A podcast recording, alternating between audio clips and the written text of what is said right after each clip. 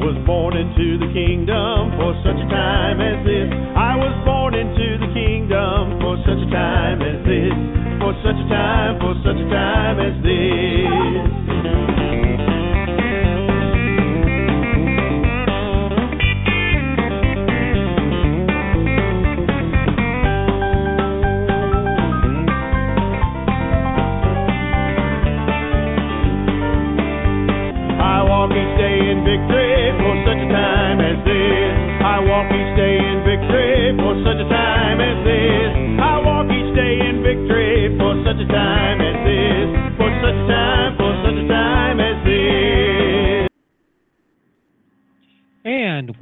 to the program. This is Caribbean Internet News Talk Radio, and on the line with me live right now is Jo Rae Perkins, and you can talk to her right now with your questions by calling us at 646-721-9887 and on her Facebook page and on our Facebook page. Jo Rae, how you doing?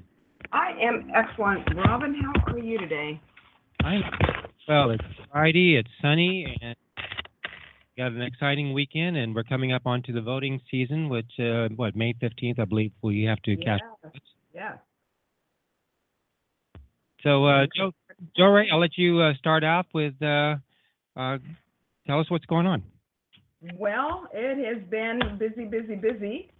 Um, talking to lots of voters. We're working on getting the Crookens message out, and it's been it's been successful. Um, just about every place that I've gone, the events that we're at, it's a I, you've got my vote, Jo Rae. So that is just absolutely awesome. I love it. It's um, it's it's great because my minute to win it. Hello, Miss Gina King. Gina is uh, my new friend from the Grants Pass area, so she's live on Facebook right now watching me. She said hello. And this is on your your personal Facebook page right now, where people Yeah. can also see and also send you comments and questions, and uh, Yep. and if they want to talk to you live, 646-721-9887. So we got you for the next hour. So people, feel free to call in or or text your question to uh, Jo Rae directly. Directly. Ah. I'm a professional. Don't try this at home, children, without adult supervision.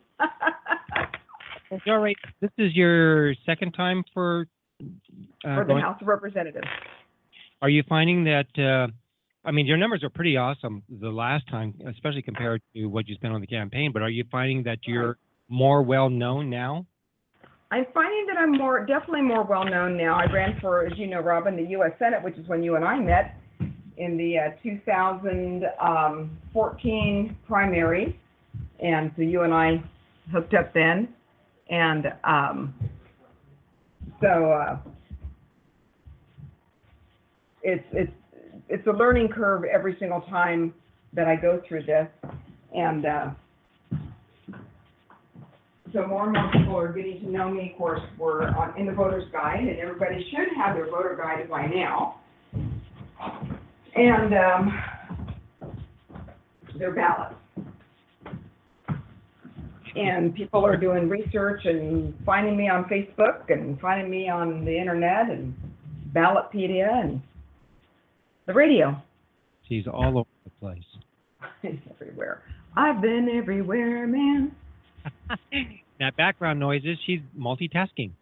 I, I am multitasking. I had to get up and close the office doors in my in my house. I've got this beautiful office in my home, and uh, you know, I, I Robin, you know, and people that are watching me on Facebook know that I do a lot of live videos when I'm driving, Right? and they think that that it's distracted driving. I am so much less distracted when I'm behind the wheel of the car than I am in my office because I'm looking at my office and going, okay, that doesn't go there, that doesn't go there, this needs to get over here. Oh, I got to get these cards written up over here.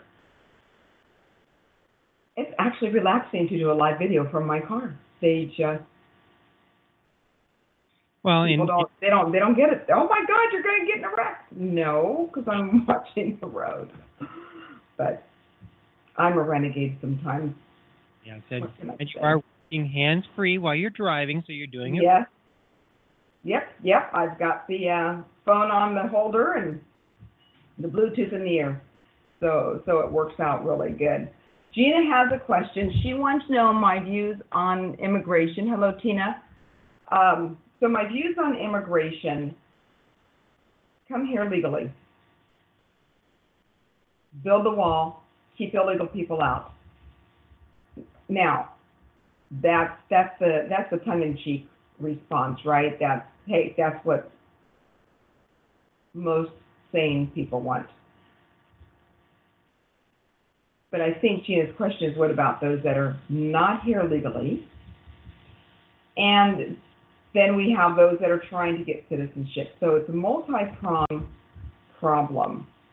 So if I may, while we're waiting for people to call in Sure. on that phone number, which is, what's that number, Robin?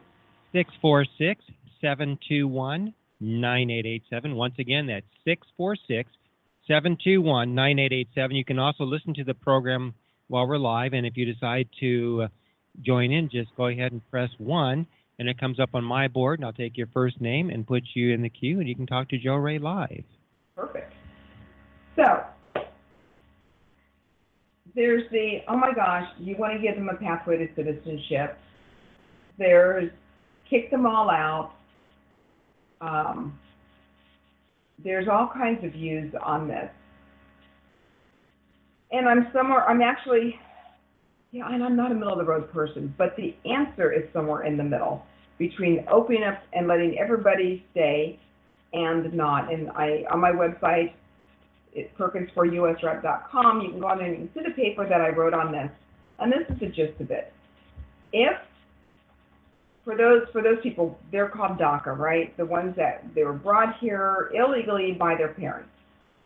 For the majority of those now young adults, the majority of them are young adults, this is their home country. This is what they identify with.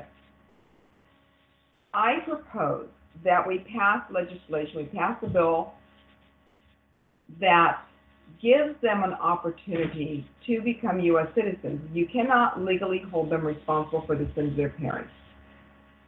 So this is the parameters. Number one, no criminal convictions whatsoever. They need to have been obeying the laws.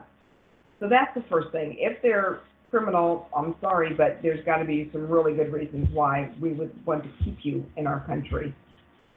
Um, and and you have to prove that you've been here by a certain date. And and I and I honestly am trying to remember the date that I put on my paper. I have to look it up. Um, sorry guys, there's so much stuff that goes on in my head, and sometimes I write things down. It's done. It's written, and then I move make room for the next thing that comes along. Um, so this is my proposal. They have so we pass a law. They've got 60, maybe 90 days to complete paperwork that says they fully intend on becoming a U.S. citizen, and here's their information, and again, here's the things to prove that they've been here. It could be school records, so that we can, can verify that, yes, they have been here. We can do background checks, make sure that, nope, there's no criminal record outside of being here illegally.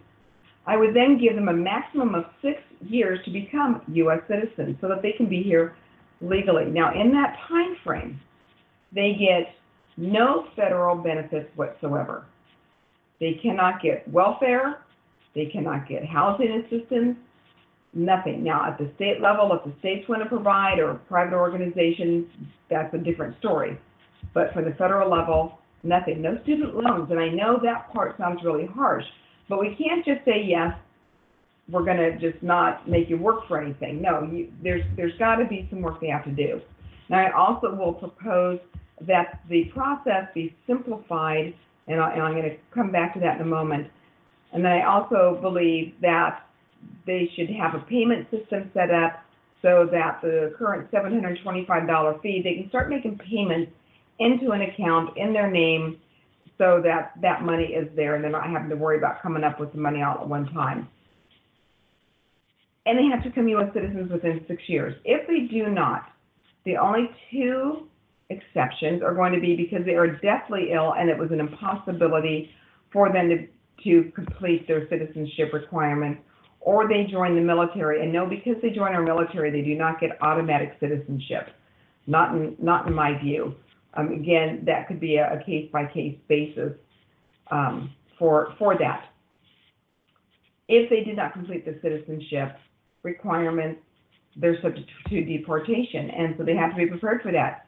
We don't want them to have to be living in, you know, behind the shadows. I don't want people to be afraid, but we also have a lot of people that have been trying to get here legally. So, so it's how do we balance these roughly 12 million or how, we don't even know how many people are out there. We, we don't know the number. But now we've got their parents. Now their parents are identified. We know who they are. They're going to have to make some choices. Do they self-deport and apply for reentry so that they can come back in and be here legally? Um, and if they do that, they have to take their minor children with them and bring them back. Now, am on the on the my website, please read the white paper because they go into a lot more detail on these things. Then they can apply, but they have to meet certain criteria very similar to uh, immigrating to the United States. Now, they have to prove that they've got the financial resources or they've got a sponsor. So in this case, many of them have jobs and they're working underneath somebody else's social security number. So they're going to have to show that that this is um, their job, and so there's going to have to be an affidavit from the employer. They would get their own um, taxpayer identification number, would not be a typical social security number. And again, they've got that same six years to apply for citizenship. Any children born here on U.S. soil while they were here illegally and until they become citizens are not automatically citizenship. We need to end the anchor baby idea. Gone, done, nada. Same with the DACA. The DACA population, sorry, you have a baby here, you're not a U.S. citizen, that baby is a citizen of your birth country or of your father's citizenship. So, um, okay, guys, hold on, because I've got a grandson calling me, and so I'm going to grab the call.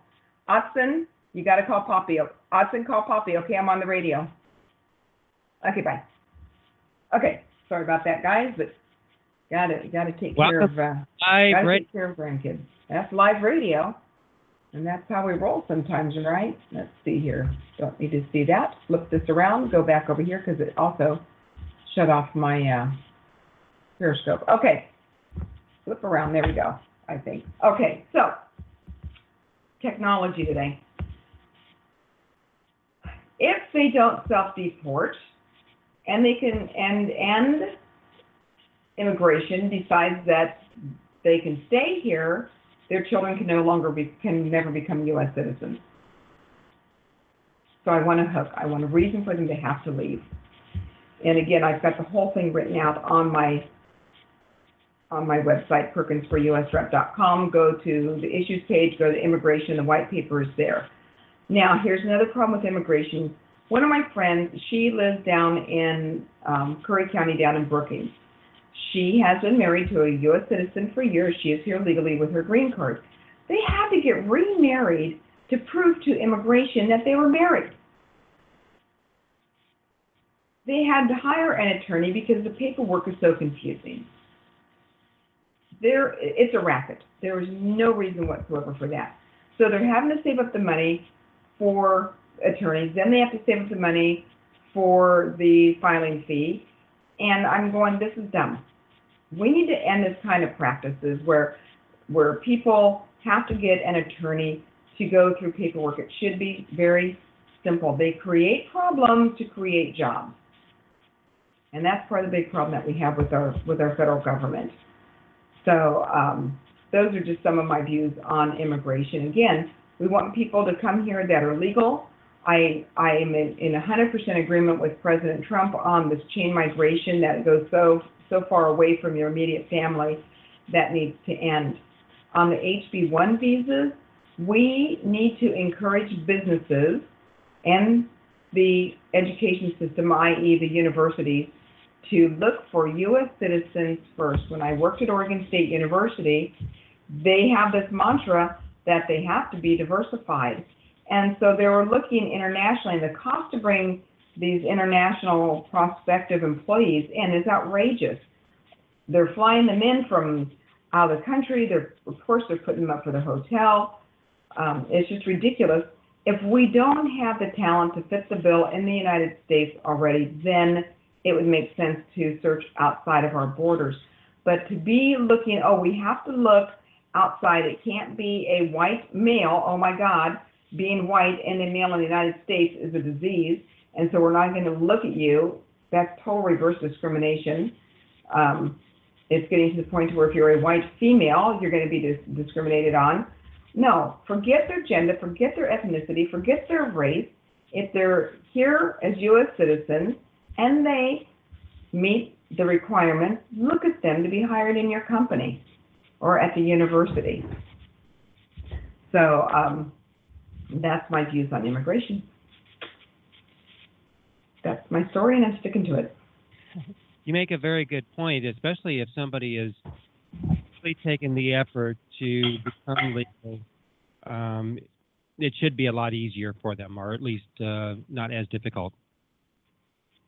Yeah, it, it's um, it is crazy. I encourage people to go look at the INS website. It's like looking at schematics from a electrical building for a hundred-story building. It's it's ridiculous. It, it makes no sense. It's drawn up again to benefit the attorneys, and I think that's wrong. Another issue that we have here, very hot topic, especially for Oregonians, is um, guns and our Second Amendment being being at risk. I know I tried to do this the other day. We'll see if I can pull it out while I'm doing this live on Facebook, and I meant to do this earlier, but my life is always crazy. It's always on the go. So in Oregon, there is um, Initiative Petition 43 and 44. Under IP 44, which has got its ballot title, you must have your firearm locked up at all times, separate from the from the ammunition. Um, if you're going to be transporting it, if you're going to be doing this, if you're going to be doing that, is just absolutely insane. You talk about the nanny state. I thought people having to sit that you're talking on your cell phone and not looking at your phone while you're driving was ridiculous.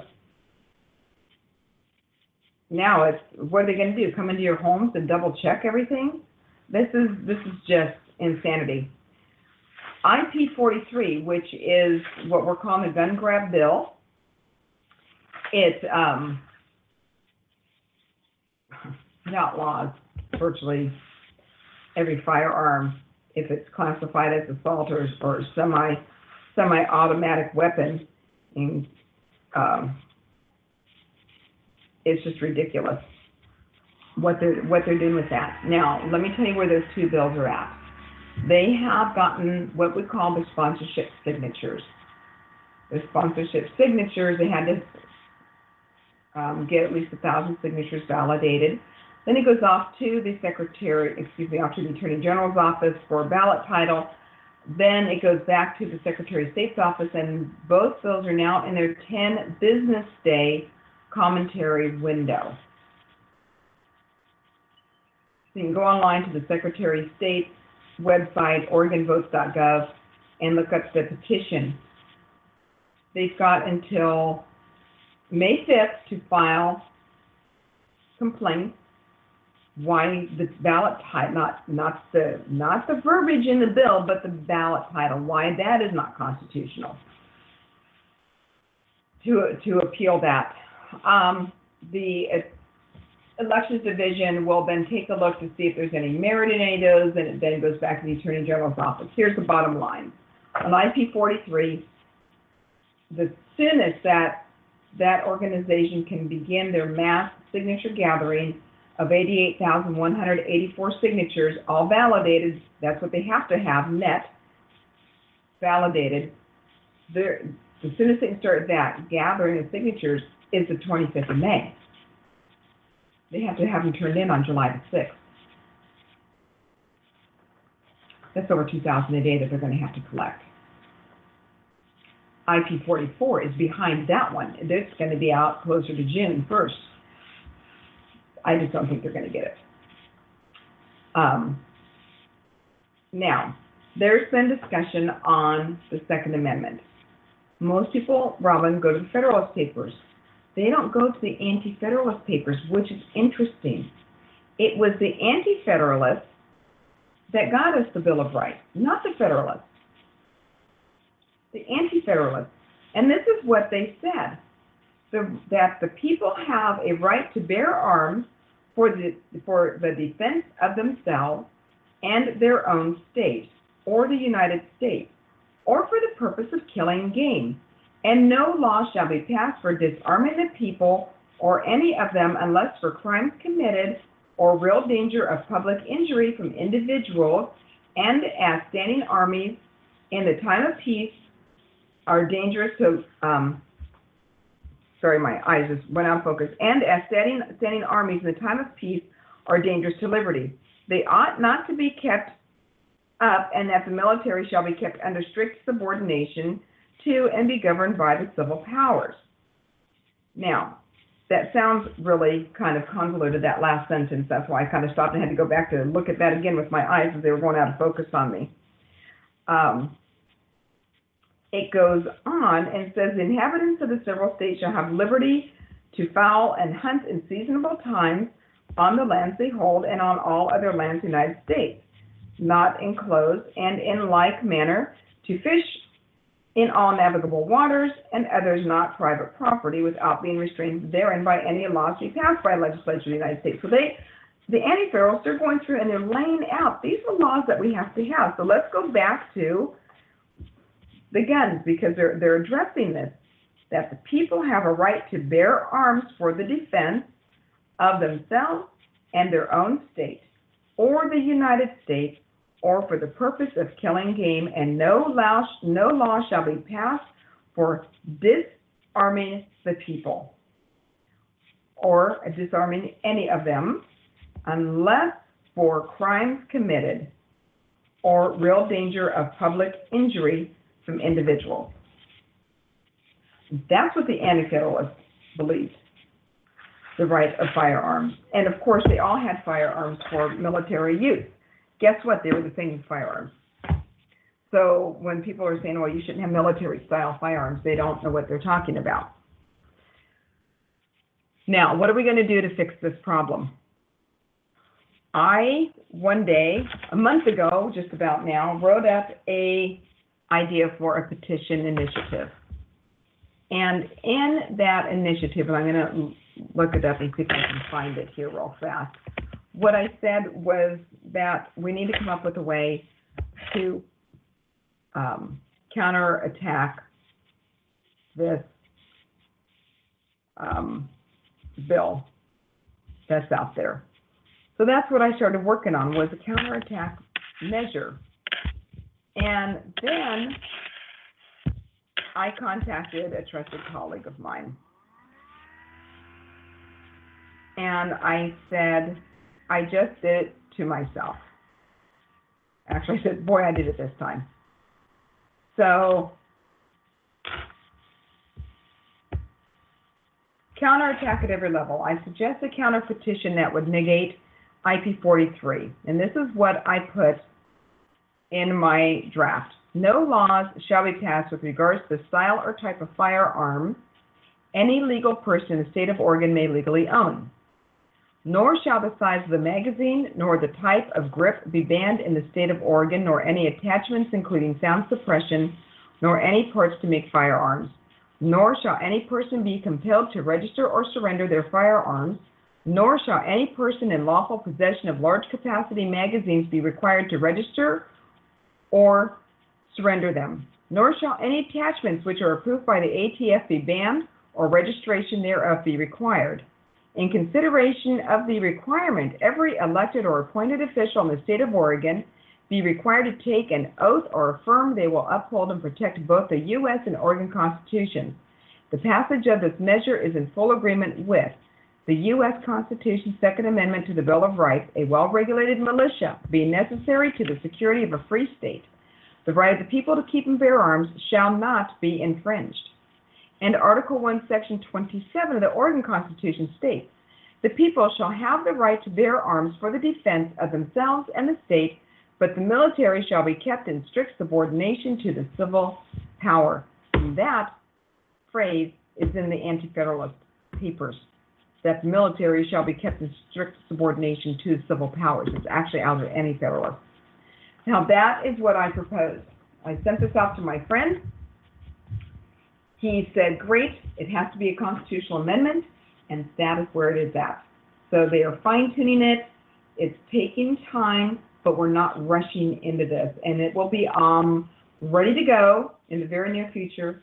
And it'll be for a constitutional amendment that the voters are going to get to vote on in November of 2020. And I'm absolutely confident we're not going to have any problems getting those signatures. We're going to have two years to get it done, to get enough signatures.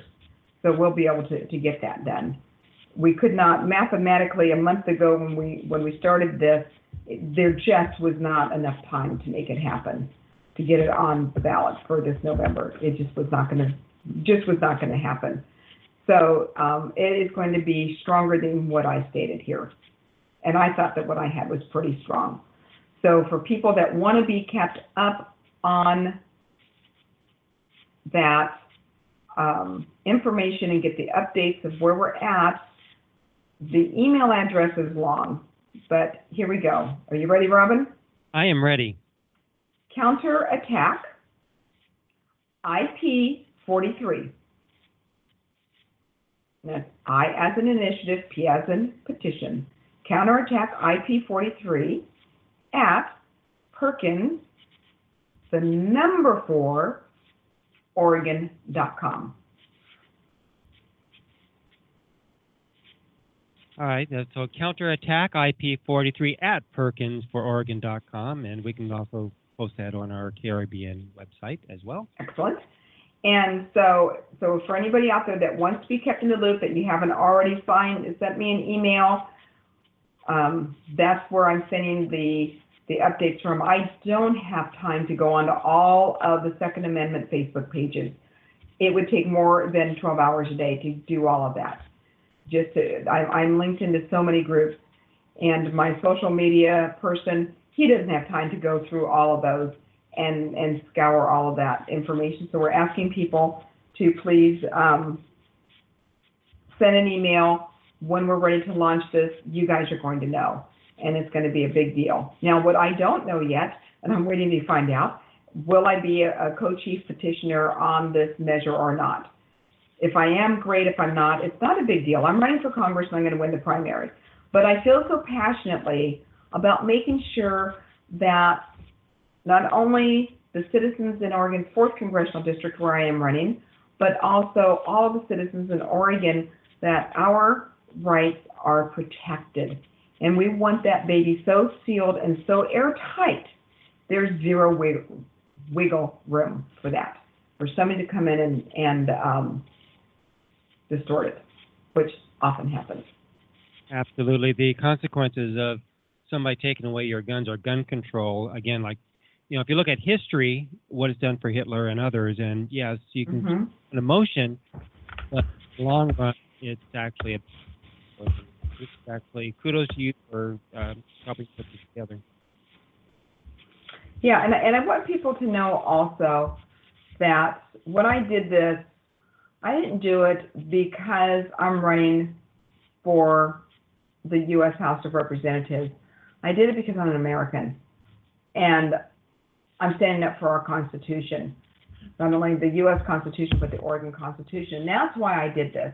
And I, and this is one of the things that, that Robin, I bring to the table. I went to a meeting a month ago and and I saw the young man's passion, but there wasn't quite a solid plan of action behind alerting people that this is what the gun grabbers are doing. And so when I went on to the page the next night and I saw everybody really upset, that's when I came up with this. And I just started typing away. And that's what I came up with. Um, again, because it's important. And so what, what I'm bringing to the table is I'm able to see a solution out of what looks like chaos. It's, it's something that comes to me naturally. I'm always surprised when it happens because I, I can see it. It's like the solution is so simple, but we're making it so difficult. And that's what I that's what I'm bringing to Washington D.C. Back to that immigration problem. I can see the solution. All I have to do is sit there, look through that website, and I can see the solution. Social Security disability. People that are on Social Security disability or trying to get there, there is a, well, there was a, a law or rule that was passed, but in, but before, you, if you want to get your Social Security disability, you had to hire an attorney and that, and it would take upwards of three years. And when they finally paid you your, your back disability, and keep in mind, you have already submitted to them all the documentation that they require, but they keep telling you no. So then you have to hire an attorney who submits the same documentation. And then they say yes. And that attorney was getting one third of your back Social Security disability income. Oh, wow. Talk about another racket. It's another racket. There's people that go through financial hardship. They're filing bankruptcy. They they've lost their job, they can't pay their bills, they're sinking. They have to hire an attorney. Now wait a minute. Let's think about this. You're struggling to make ends meet. You've lost your source of income for whatever reasons. It could be the economy, it could be illness, it doesn't matter. It happens. And now you're going to exercise your legal right to bankruptcy, which, by the way, is constitutional also. But you've got to hire an attorney so that you don't mess up the paperwork and have your petition for bankruptcy and relief from debt thrown out. Another racket. And this is not against attorneys. They're taking advantage of a system that is not set up to help we the people. And that's what we need is mainstream common sense people in Washington D.C. who don't have a problem pushing back against the establishment.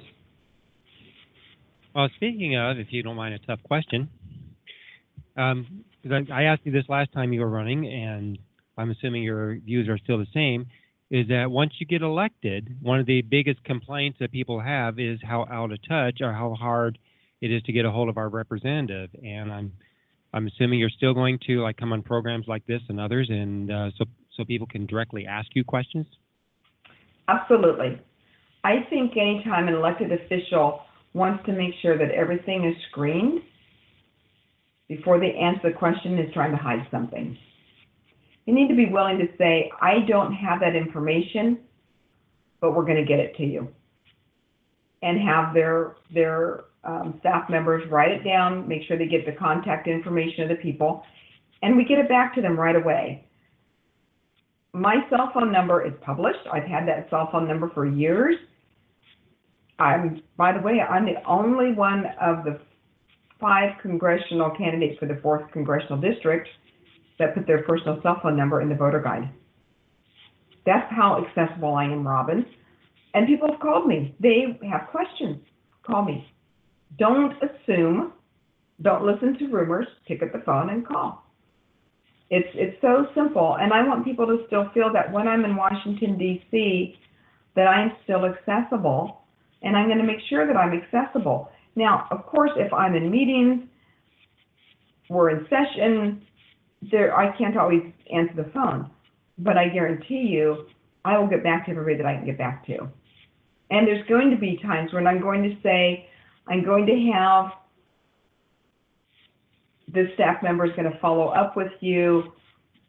This is their, their area that, that they work on. They're, they're doing research or whatever the issue is. I'm going to make sure that they get all the details so that we make sure that it's looked at.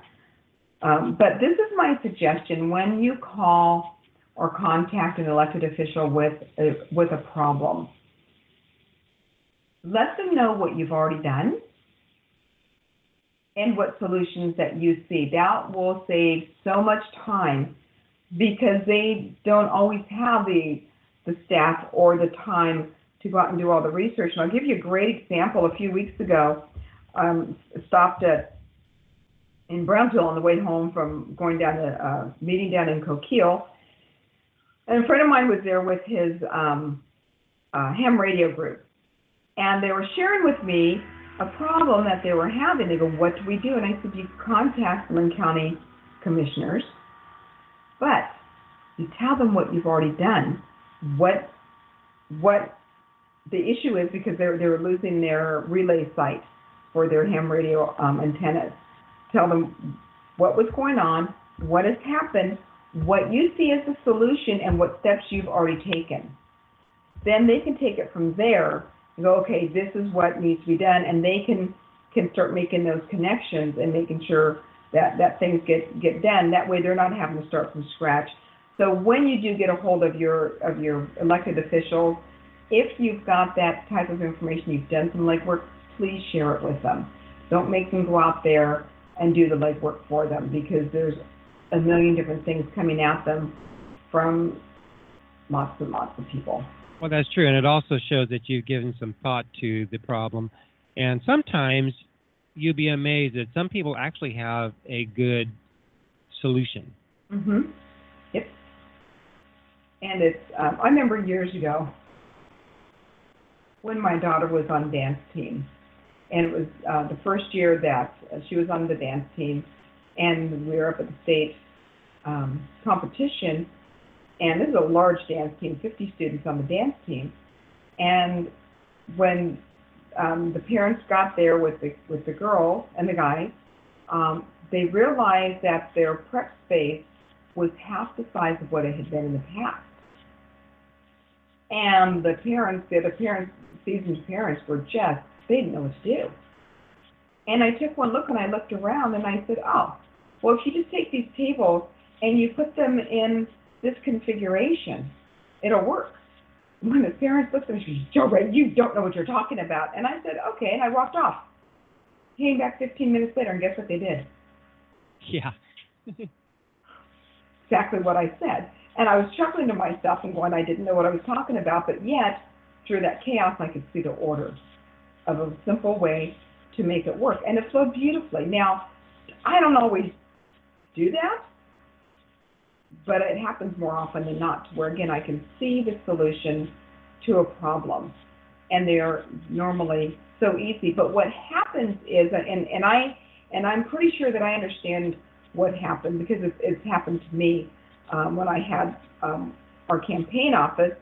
I had my own financial planning business, and we had rented a campaign office space, and my lease was up on my um, for my business, and so I was paying uh, covering some of the some of the, the lease space for our campaign office. Well, I had all the furniture, and so I had it beautifully fixed up with this great furniture that I had. Well, two years later, I had closed my business. I don't have all that furniture anymore, and I walk into the space, and my brain stops and goes, "This isn't right." Because see, in my mind, I knew what it should look like because I remembered what it looked like two years before. So I understood where those moms were coming from because they had in their mind what they'd had in the past, and I didn't. And so that's why bringing those solutions forward helps because we may not, we, we, we can't see what you see, or we've not had that experience. And maybe you, you're seeing a, a solution now, it would take us quite a while to get to. But I totally understood what was going on with his mom because, like I said, it took me, it took me probably a good 15 minutes to stand there and go, okay, we don't have that furniture anymore that we had before, so it's going to look different. And I only made one suggestion for a change because I like open office spaces. I don't like barriers when you go into offices. But um, bring solutions, and that's what we need in Washington D.C. is the common sense people that are out there. So on Facebook, if you or um, I don't know on um, let's see here, share live. I might not have been going live. That's really interesting. Share live on Twitter. See, this is all new. Tweet. This Periscope thing is all new to me on, on how to do that. So I don't even know how it's done. Um, swipe down to double tap, go up here, broadcast details. Okay, fine. Um, total. Oh, there is somebody viewing. Maybe it's somebody besides me. And I don't know. and more viewers. Um, I don't know how to look for comments on Periscope. So um, this is a whole new thing for me, and my social media um, person will be, oops, I don't want to stop that, will be helping me navigate through all this stuff. But um, he's not here with me today because he's taking care of his little guy who got hurt at school yesterday. So. And even if you're not, uh, don't have the opportunity to do it live, you can always send a text or email or comment on Facebook to Jo Rae after the program. You can, and if you don't hear from me, send me something on Messenger. I do see those messages. Um, I don't get back to scroll again through, because I, I post probably way too much on Facebook, and I just don't get a chance to see all of that information that people post there. And uh, the other day, I was telling you that I had posted on Facebook to ask a question. If you could ask a question of an elected or of a candidate, what would you ask? And um, somebody had posed questions. Well, they were frustrated because I hadn't gotten back to them. I wasn't around. I was out campaigning. So, um, Well, speaking of questions in your travel, most common questions and comments that people are making to you. well, where are you at? Um, the, the two biggest ones are immigration and guns. Those, are- those are the, the two biggest questions that, that come up by far. That, that is huge to them and, um, ugh, huge to me. I understand it. The other questions that have been coming up have been, um, marijuana. Where am I at on marijuana? And my response is very simple. I believe that it is a state issue, not a federal issue, with the exception of transporting a legal substance across state lines to a state where it is not legal. Or if that other state, maybe both states are legal, maybe that other state has a, um, has a, a law against transporting from another state. Marijuana. And, but now that's a state issue, but that's, but this is where the federal government comes in is, is, is interstate, not intrastate. Now, I personally like my brain cells intact. I personally, um, I personally, um, don't think people should get high. I used to be a hippie. Yeah, I grew I grew up in the '70s, so I know what it's like to be to be stoned, and and I know what it does to people. And people are much more likely to experiment with other drugs that could not be good for them. And um, for some people, marijuana makes them a lot. Some people get very angry on it, and it is addictive. In fact, the, the THC content is um, 10 times higher than it was in the 70s. It used to be 2 to 3% content. Now it's over 20% content of the THC. And so I'm very concerned about that. And, and the incidences of people driving while under the influence has definitely risen. More kids are, because the ease of access through their parents are, are smoking weed. And there's been evidence that it has stunted um, certain developmental things in the brain.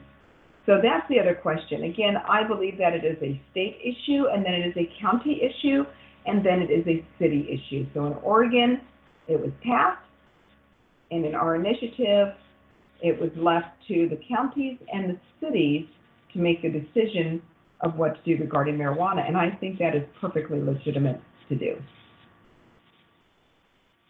Right. That's Um, there's a question from Gina. I have another question. Am I comfortable with President Trump's agenda? It seems like you are. Seymour. Who's Seymour? Sorry. oh.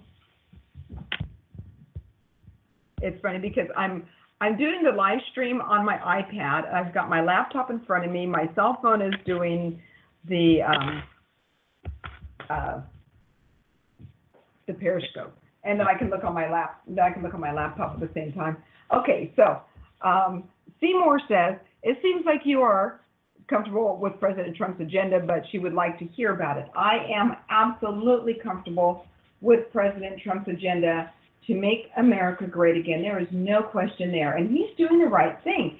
If you think about it, he is rightfully saying for him as president of the United States, he has to put our interests first. Corporations put their interests first. They're in it for the betterment of their firm. Why would we expect for our elected officials agree on treaties and other other um, legislative action that puts Americans at a disadvantage? Why would we do that? That makes zero sense whatsoever for us to do that. So um, I absolutely am in favor of what President Trump is doing. There's those people who, oh, he called he called Kim Jong Un little rocket man. Well, I have a feeling that he actually Kim Jong Un. I think he liked it. That's just my personal opinion. I think he he got a kick out of it. And and people, oh, you you you you can't you can't expect him to get along and, and people if he's going to do this kind of stuff. Well, gosh golly, gee whiz, people. When was the last time that North Korea fired a missile? It was in November. And look who's coming to the table. North and South Korea held hands, stepped over their little wall, and they've never What done that before. a miracle of miracles. Those people are going to be freed. You remember the movie Walking Tall? I do not remember that movie. You know, basically, it's uh, the I think he's a lawman that carried a big stick. Uh huh. The county in order. Well, President Trump is carrying the big stick and knowing how to deal with the bullies. And that's it. And people say, well, he's a bully. Well, he's given them a little bit of their own medicine, and, and people need to understand that that's what's going on. He is draining the swamp. I posted last week, and it would take me a long time to find it now on, on my Facebook page, all of the people in the FBI that are no longer there. Wonderful. And there's a lot of bad actors. And when I'm saying actors, we're talking about people. Um, so there's bad actors in government in all levels in different countries. And so we had people that were somehow compromised by, yes, the deep state and willing to sell out our country. I, I, I cannot understand that. How could you do such a thing? How could you sell out your birthright? It, it makes no sense to me for for people to do that and and to be willing to cause Well, that gets back to how many people become millionaires and are actually self-serving when they go into office. right. And it's frustrating to see that that that they come up with these bills that are going to benefit them and suddenly they have stock in this company or maybe they were bought getting ready maybe they bought stock in a company and then pass the legislation. I don't know what they do. I just know that if, as a financial advisor, if I ever did what they have done in the House of Representatives and in the U.S. Senate, I would be in jail, guaranteed. So, in fact, I remember as I was a, when I was a financial advisor, I was saying those kinds of things. I could not get away with what they're doing. That is prison. And they actually had a freshman representative a few years ago who uh, was in D.C. I honestly don't remember who it is, and um, said this is not right, and this needs to stop. And they stopped doing insider trading from the uh, congressional side, and it was long overdue for for that. So um, so yeah, so Gina, I am 100% behind President Trump. For those people who don't like his tweets, and I've said this before, he knows what he's doing when he's tweeting. He has an agenda. He has a plan of action. He has military strategists surrounding him, giving him intelligence that is not coming from the corrupt FBI, that is not coming from the corrupt CIA, is not coming from the compromised NSA. It's coming from military intelligence, and they are giving him information that is on the money. And President Trump is tweeting because the mainstream media are like dogs running after a raw steak out on a pole. And they're running after that raw steak, and President Trump is sitting at his desk working. Good analogy. Term limits. What do you think? Term limits. It's interesting. The Article of Confederation for the representatives, it was serve one out of three years. Could not serve any more than one out of three years. That was it. And, um, but you can come back after three years. I used to say we have term limits. It's called vote them out. And then I woke up and smelled the coffee. And realized that because of media and name recognition for the incumbents, the reelection numbers are up over 90%. I have a pledge on my Facebook page, excuse me, on my website and in my brochures. It says that I will, that I am for term limits, and this is what I will do, and it's one of my top three bills. I will sponsor or co-sponsor a bill for term limits, and there are currently members in Congress who are ready for term limits, and I believe that we can get more in Congress. And when I say Congress, that is the House of Representatives and the Senate. And I believe 12 years maximum is plenty of time to be in Washington, D.C. 12 years is almost too long. Why the 12 years? It is two years, um, or excuse me, two terms for the Senate because those are six-year terms.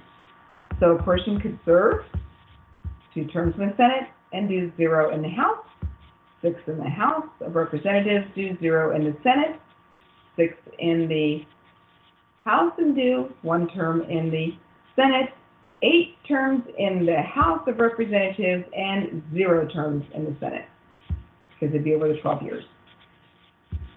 That is more than enough time. The two complaints are, Jo Rae, you'll lose good people. Well, there could be better people out there. Are you so full of yourself that you think that there could be somebody else that could do at least as good as or better job than you? I mean, that's kind of arrogant.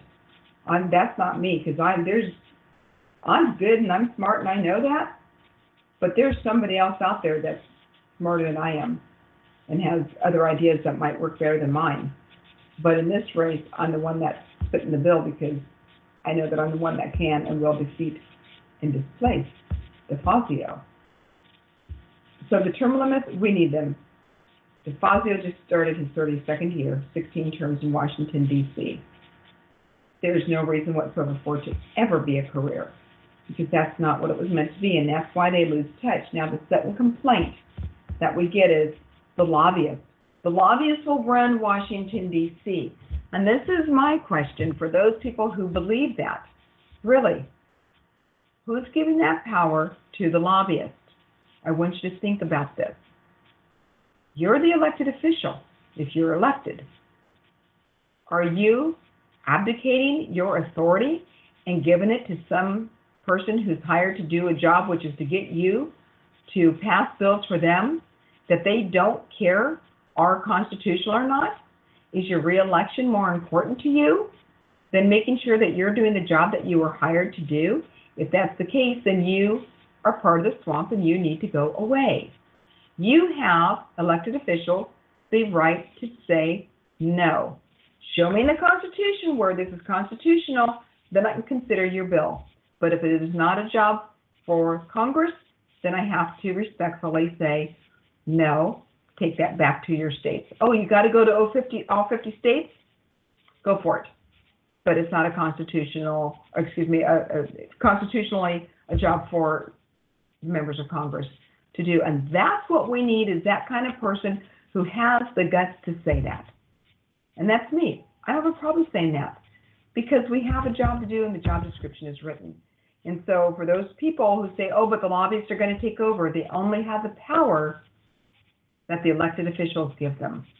Stop giving away your authority and your power. You're not hired by the people to be there forever and to be doing the bidding of these businesses who don't care about America in the long run. Uh, and, and if I can jump in there when you're saying about people being out of touch, what was Pelosi's comment about the tax cuts? Crumbs. Thousand dollar bonuses. Crumbs. Really? Give me a thousand dollar bonus. It's not a crumb. I'm married to a carpet installation contractor. One of the stores that he's worked for, they gave us $200 at Christmas time. What a blessing. It helped us get Christmas gifts for our 14 grandkids. Crumbs? Really? That is not crumbs. That's a good amount of money for businesses to do. So God bless President Trump for pushing through those tax cuts for corporations because they're bringing their money back to the United States and giving it to we the people who are out there. They're either paying off bills, which is good because when they pay off their bills, it gives them more cash flow to go out there and buy more things with cash, which creates jobs, which creates tax income for the government, which I won't go down that road today. But it's not a bad thing. So those thousand dollar crumbs, Nancy, it's time for you to retire with your almost billions with you and hubby, and please go away. Exactly, and a perfect example of being out of touch because, like you say, is that to them, yeah, it's just crumbs, so why should I worry about it? But like you, you've been and are down where the rest of us are. That's it. Main Street American. Yeah, you understand. I I understand so so well um, what people go through, and um, not everybody's life is roses. A lot of people that get just thorns, and um, we need to have less government from the federal level in their ways, interrupting their lives. We need to get the federal government out of our state as much as we possibly can. They've overstepped their boundaries big time. In the EPA. Pardon? Including the EPA. Including the EPA. And I know there's environmentalists out there. Oh my gosh! Oh my gosh! Look at all these regulations that have been been removed. Oh my gosh, this is going to be horrible. Well, here's the reality of it. I really don't know of any business owner in the United States who will wantonly pollute and wantonly cause destruction to things. That's not, they want to make money, but they want to do it efficiently, and they're going to look for ways to not, not be killing the environment. Here's, a, here's one of the things that the EPA did and how they've overstepped their boundaries. There's a farmer, a hazelnut farmer, just up the road. And the Santiam River, which is an intrastate river, not interstate river, for those of you that are not familiar with the Santiam River, it was eroding into his farmland. And it had eroded 800 feet in length into his farmland and was going stepwise now into his fields where he has his crops. So he went to the Oregon Corps of Engineers and said, and the Oregon Department of um, Environmental Quality and said, what do I do? I need to stop this erosion. Do I need a permit? When they told him what to do, they said, you don't need a permit for this. You need to put in this type of rock, you need to do this riprap, this is what you need to do.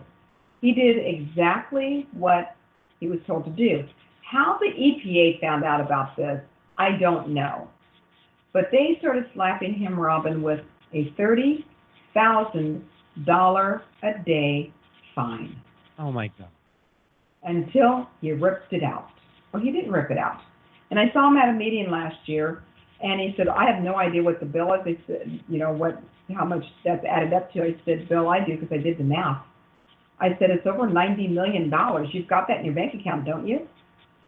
But first I said, please don't have a heart attack when I tell you. Because he honestly, he didn't know. He knew it was a big number. They had zero, zero jurisdiction whatsoever. None, nada, nothing. And it's actually up to our governor to kick them out and say, no, you have no jurisdiction here. Leave. The governor does not have to allow these agencies here. The federal government being on our land, federal rangeland, I looked at my constitution. I don't see anything about them having federal rangelands when it's in a state. Territories, yes. What are territories? Guam, U.S. Virgin Islands, Puerto Rico. Those are territories. So if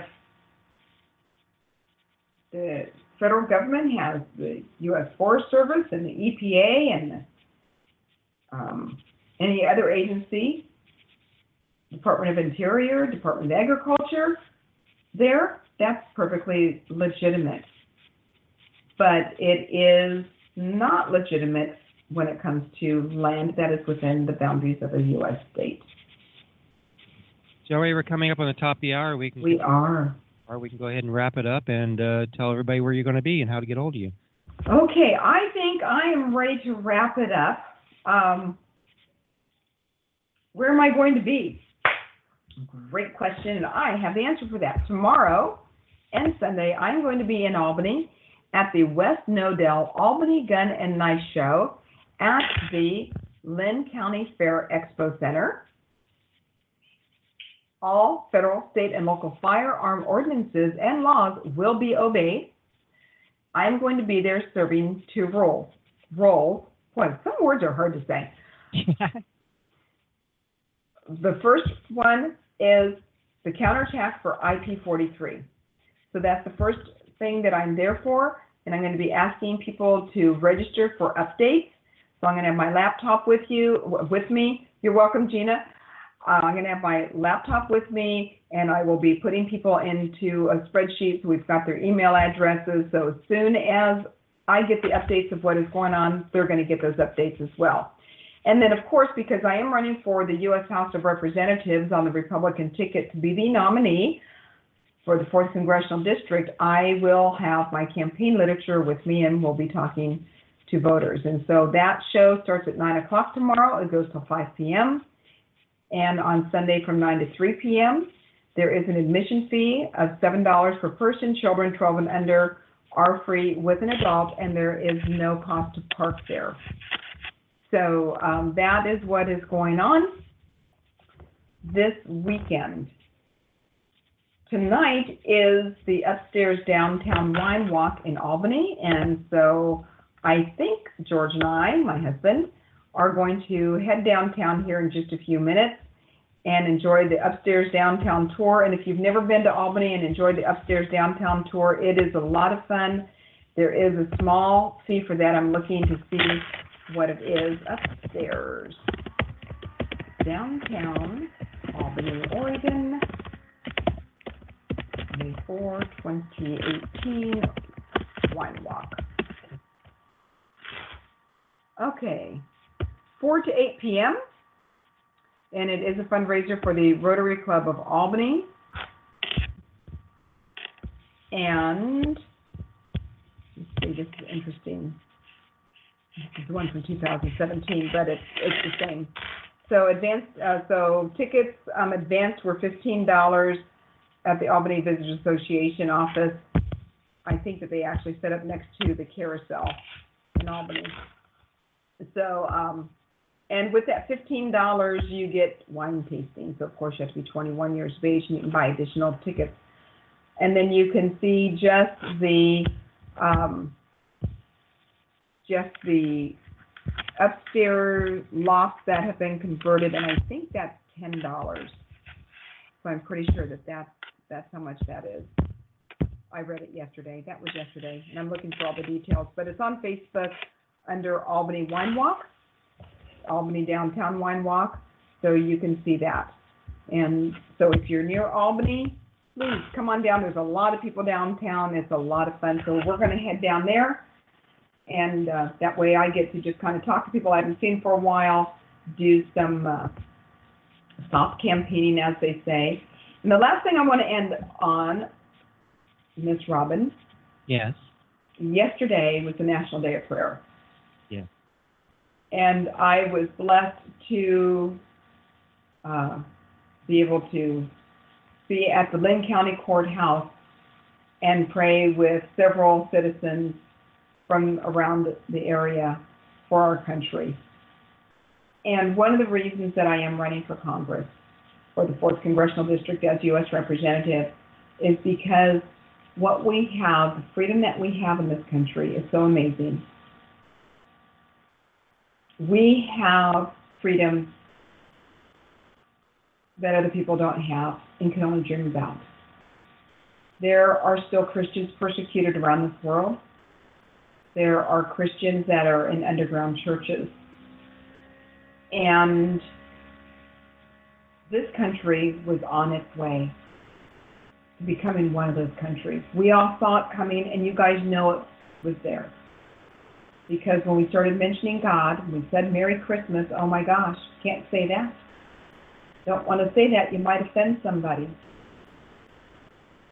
And to be able to publicly be praying with thousands and thousands of Americans from around the country on the same day, there is no greater honor. And as you know, Robin, and many of my friends know, and at the end of February, I was blessed with the opportunity to be in Washington, D.C. Um, at a prayer conference called The Turnaround and Appeal to Heaven. And we had 1,300 people, almost everybody from the United States. There are a few Canadians there and people from, there's some people from Ireland that were there. They were there to dance, which was amazing. Um, I think it was Ireland, maybe it was Scotland. Uh, but we prayed for our nation. We prayed for a turnaround in our nation. And again, it was amazing to do that. And after we were done on Saturday morning, this started Thursday evening, so Thursday all day Friday, and then Saturday morning. And we broke up early on Saturday morning, mid morning, and we went out into the Capitol buildings in the Capitol Mall in Washington, D.C. We stood on the court steps of the Supreme Court and prayed for our nation, for the justice system. We prayed for our representatives. We prayed for our senators to get back to what this country was founded upon.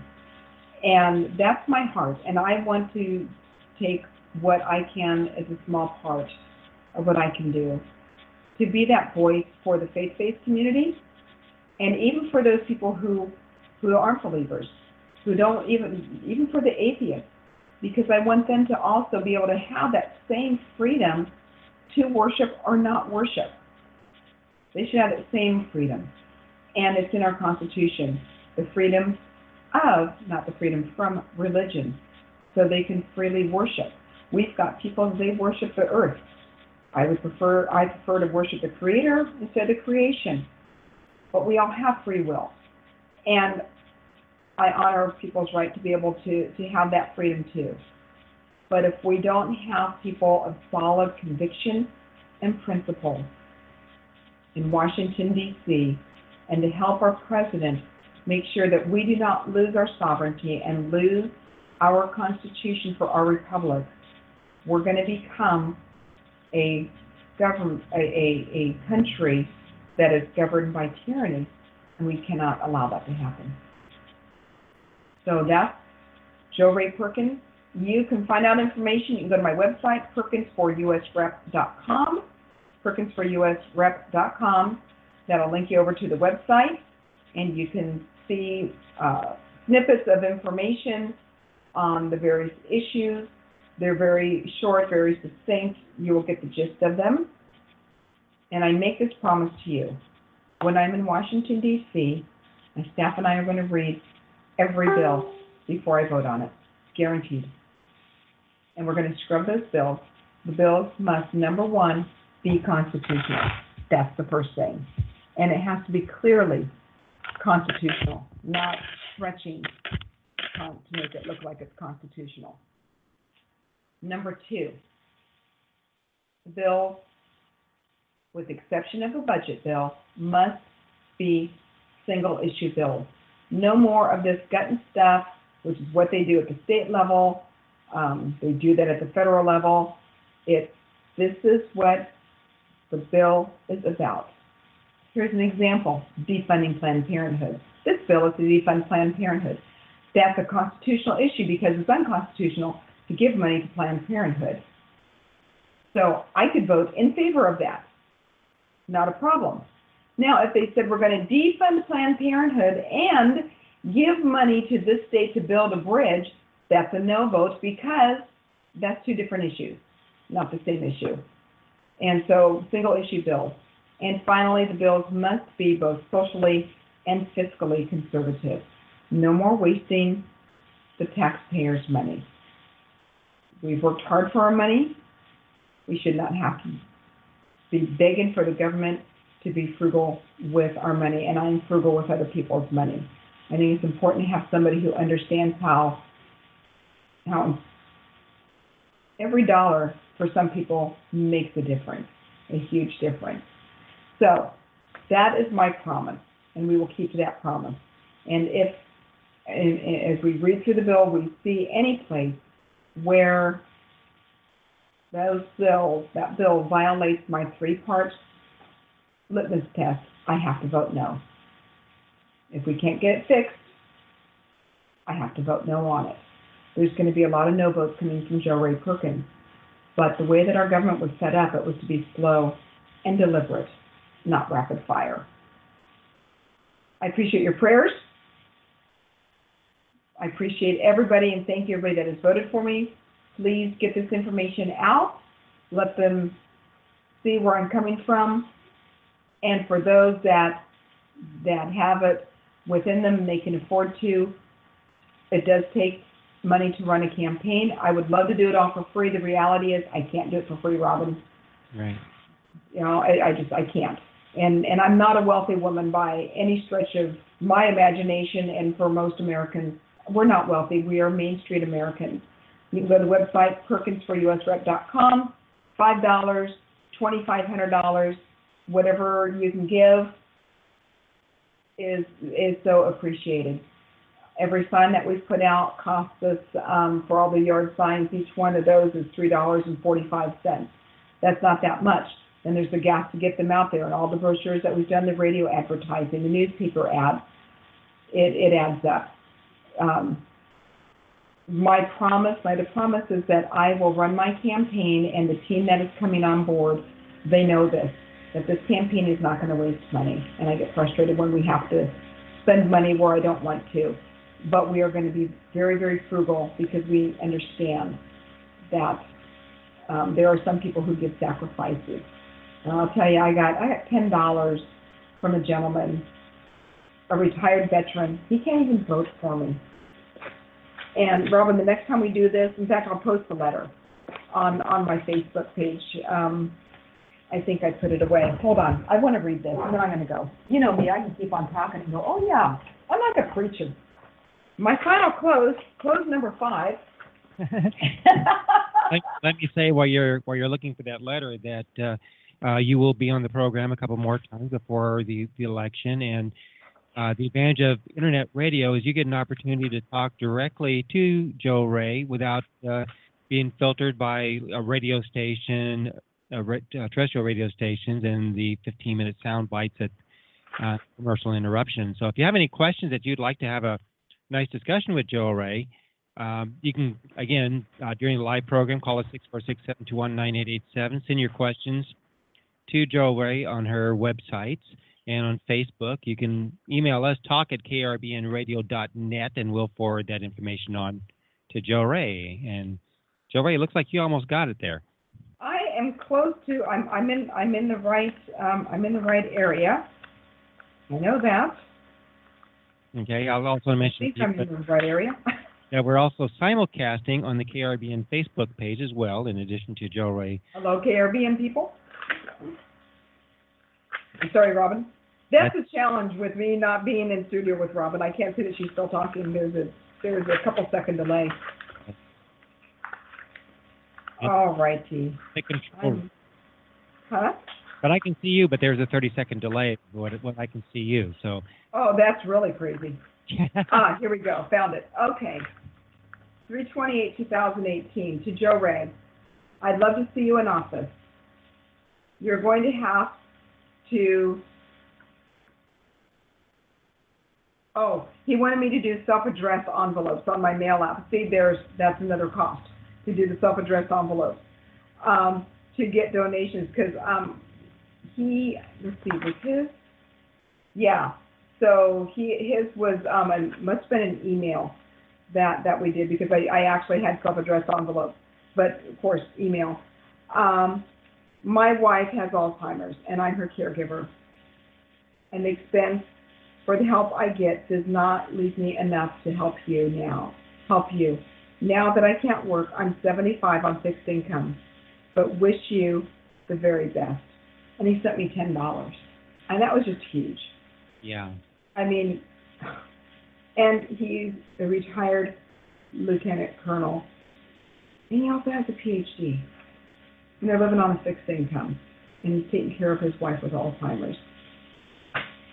And he can't even vote for me. He doesn't live around here. He lives in Oregon, but he doesn't live in the fourth congressional district. And so I, that and, and that ten dollars was a huge, huge sacrifice for him, and I knew it. And he got a personal. Everybody gets a thank you card from from me. Um, he got the personalized, super personalized one because it touched me so much. And so um, that gentleman's letter, as you guys can see, touched me so much because again, I get it. I know what it's like to go, wow, but I want to help this person. So even if it's a dollar, I'm going to put it to good good use. I guarantee it. Um, but I am convinced that we can win an election without having to spend millions of dollars to beat the incumbent because he's part of the problem. Robin, it is time for me to go out for a walk with my husband. All right. You guys have until May 15th to get your ballots in. You do not have to vote early. Do not get pressured into who to vote for, except for me, of course. But I say that with jest on the pressure side. But a lot of people are asking Jo Rae, who are you voting for this and that? I actually have not come to a decision on some of the candidates. I'm still I'm still praying about it. I'm still weighing it out, and I I take voting very seriously, as most people have figured out. And so um, I simply ask that you vote for the candidates, whoever they are, for whatever position that most align with your core values. Because when we start getting behind the people that meet our core values, the people that we really want to see win are going to start winning. So this is Jo Rae Perkins, your future Congresswoman. Absolutely. Thank thank you, very much, Jo Rae. And at the very least, uh, be sure to, to like and follow Jo Rae's pages and KRBN's Internet Radio, too. We'd, we'd appreciate that. And Jo Rae, we'll talk to you again soon. Very soon. Have a great evening. All right. Good night, everybody.